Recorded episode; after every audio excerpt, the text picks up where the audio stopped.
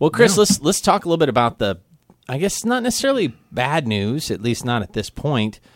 Uh, a lot of our relatives and friends in the states are concerned for Guam because of the media basically dwelling on the story that uh, the dictator in North Korea, Kim, Kim Jong Un, has threatened to missile Guam, of course, as we've heard over and over again in the news. And this has gotten so much airtime that it's created a hysteria almost um, amongst many of our friends in the states worried about us. Yeah. And you know the unusual thing is here there's like a sense of real calm and peace and life is as usual and kind of business as usual. Yeah. Um, our friends in South Korea, kind of the same thing. They deal with this all the time. The threats are are always there. And I don't think it's that we're sticking our head in the sand. I think it's that we have uh, a confidence, first off, in you know the U.S. military that we are in good hands. But I think even more so for believers, we have this confidence that God is in control. Doesn't mean that we are perfectly protected and will never face any kind of harm. God can be in control, and we can uh, find ourselves in a dangerous situation. It doesn't mean God's no longer in control. But you guys on the on the Take Note show uh, this week, you've talked a little bit about different spiritual themes that would help people think right about this. Why don't you tell us a little bit about that? Well, I think what you just said was part of our Wednesday broadcast when we talked about the word safety and how it is used, especially in the Old Testament. There's a number of references to safety in the Old Testament.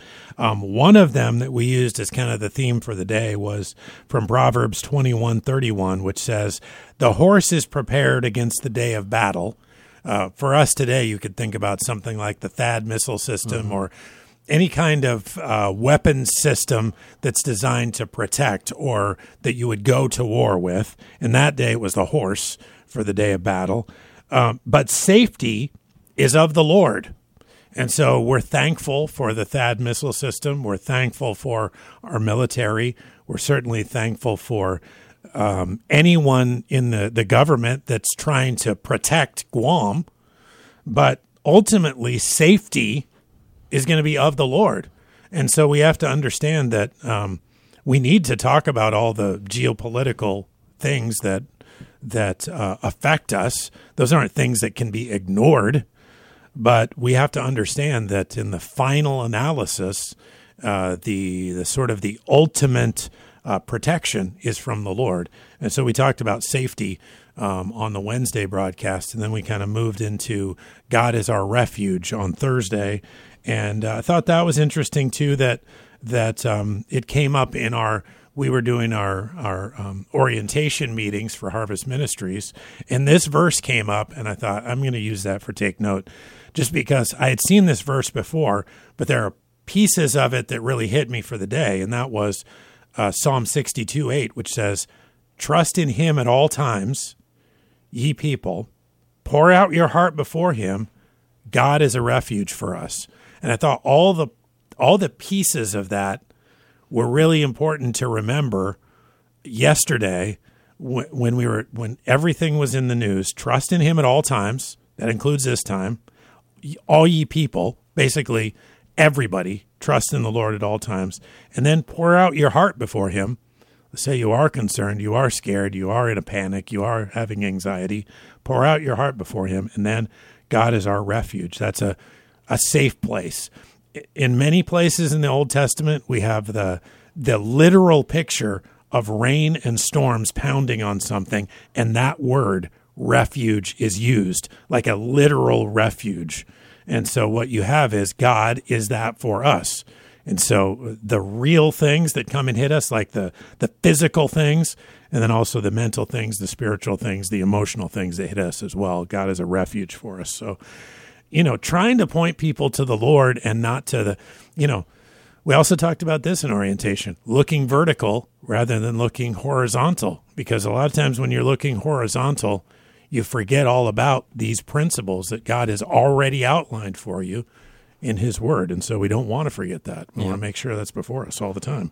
Well, you know, the verse that the Lord used in my life when I was 18 years old and in basic training was Psalm 46 1 God is our refuge and strength a very present help in trouble. And then it gives this list of all these catastrophic type things that could happen. You know, the the mountains could be removed and the waters roar and I mean some of the scariest things you can experience. God is our refuge and our strength. And yep. as as Christians, we we have to remind ourselves of that during these trying times and during times that might be fear inducing and we can't be in the grips of fear uh, fear is a natural response. God's given us that. It, it actually keeps us in, it, safe by, you know, re- recognizing when there's danger. The Bible even says a, a, wise man sees danger far off and avoids it. So, you know, we want to be wise, but when it all comes down to it, we're not fatalists. We don't just say, well, whatever happens, happens. But there is this sense that we can trust that no matter what is happening, that God is in control. And although our safety, the physical safety of our bodies, is a very temporary concept anyway. The safety of being in God's care yeah. is the comfort that we need during trying times, and that's what we want to share with others. And uh, you know, I've I've noticed so much on social media that it really is incendiary um, and, and incites fear and I want to encourage our listeners that when you're on social media to make sure you're posting things that, that remind people of who God is.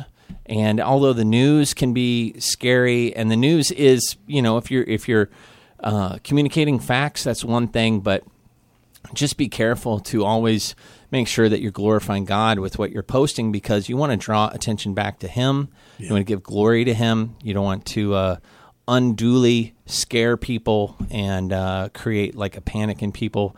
We have um, a lot of people here in Guam that, you know, as they communicate, people in the States are looking at that saying, oh, this must be the truth because they're experts. And so we just want to be careful. You and I have talked before too about reposting things and making sure that we're accurate about that as well.